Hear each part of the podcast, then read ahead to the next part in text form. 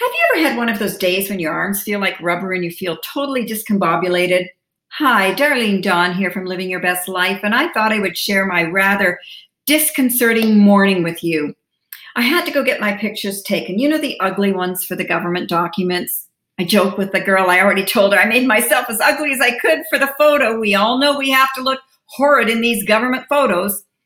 So I get that done. She laughs. We have a little bit of a giggle and uh, I pay for my pictures. I go to a coffee shop to finish filling out the forms that I had started filling out at home.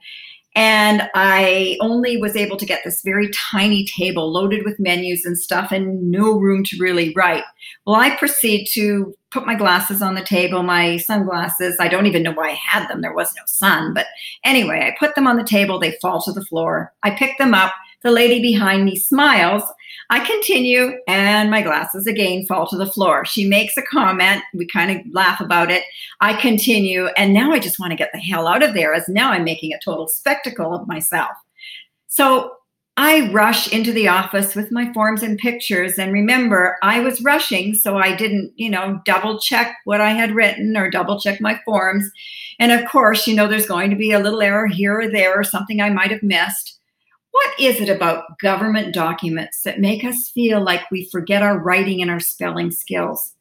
Some of us, anyway. For me, it does. It's bad enough that the picture that we had just taken for the document makes us look like we should be on our way to a jail cell.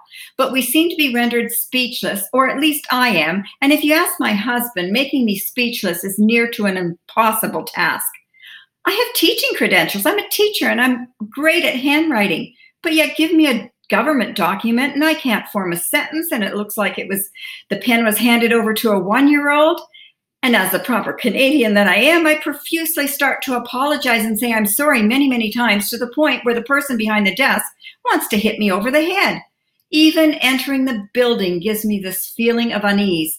I am not sure what you would call that kind of fear-based feeling but after it is all over you feel the urge to laugh and dissect what the hell just happened here sometimes I think we let our minds get the best of us. And for whatever reason, we turn that little molehill into a giant mountain with no reason at all. This is unnecessary stress. It can happen to any one of us at any time. And sometimes we never know the reason for it.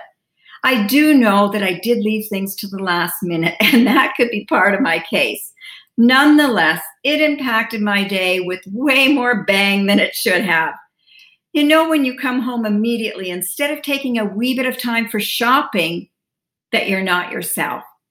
So I just thought I would share this to you just for a little chuckle. It was just how funny my day was, kind of rather, like I said, discombobulated. So I thought I would share. Until next time, bye for now.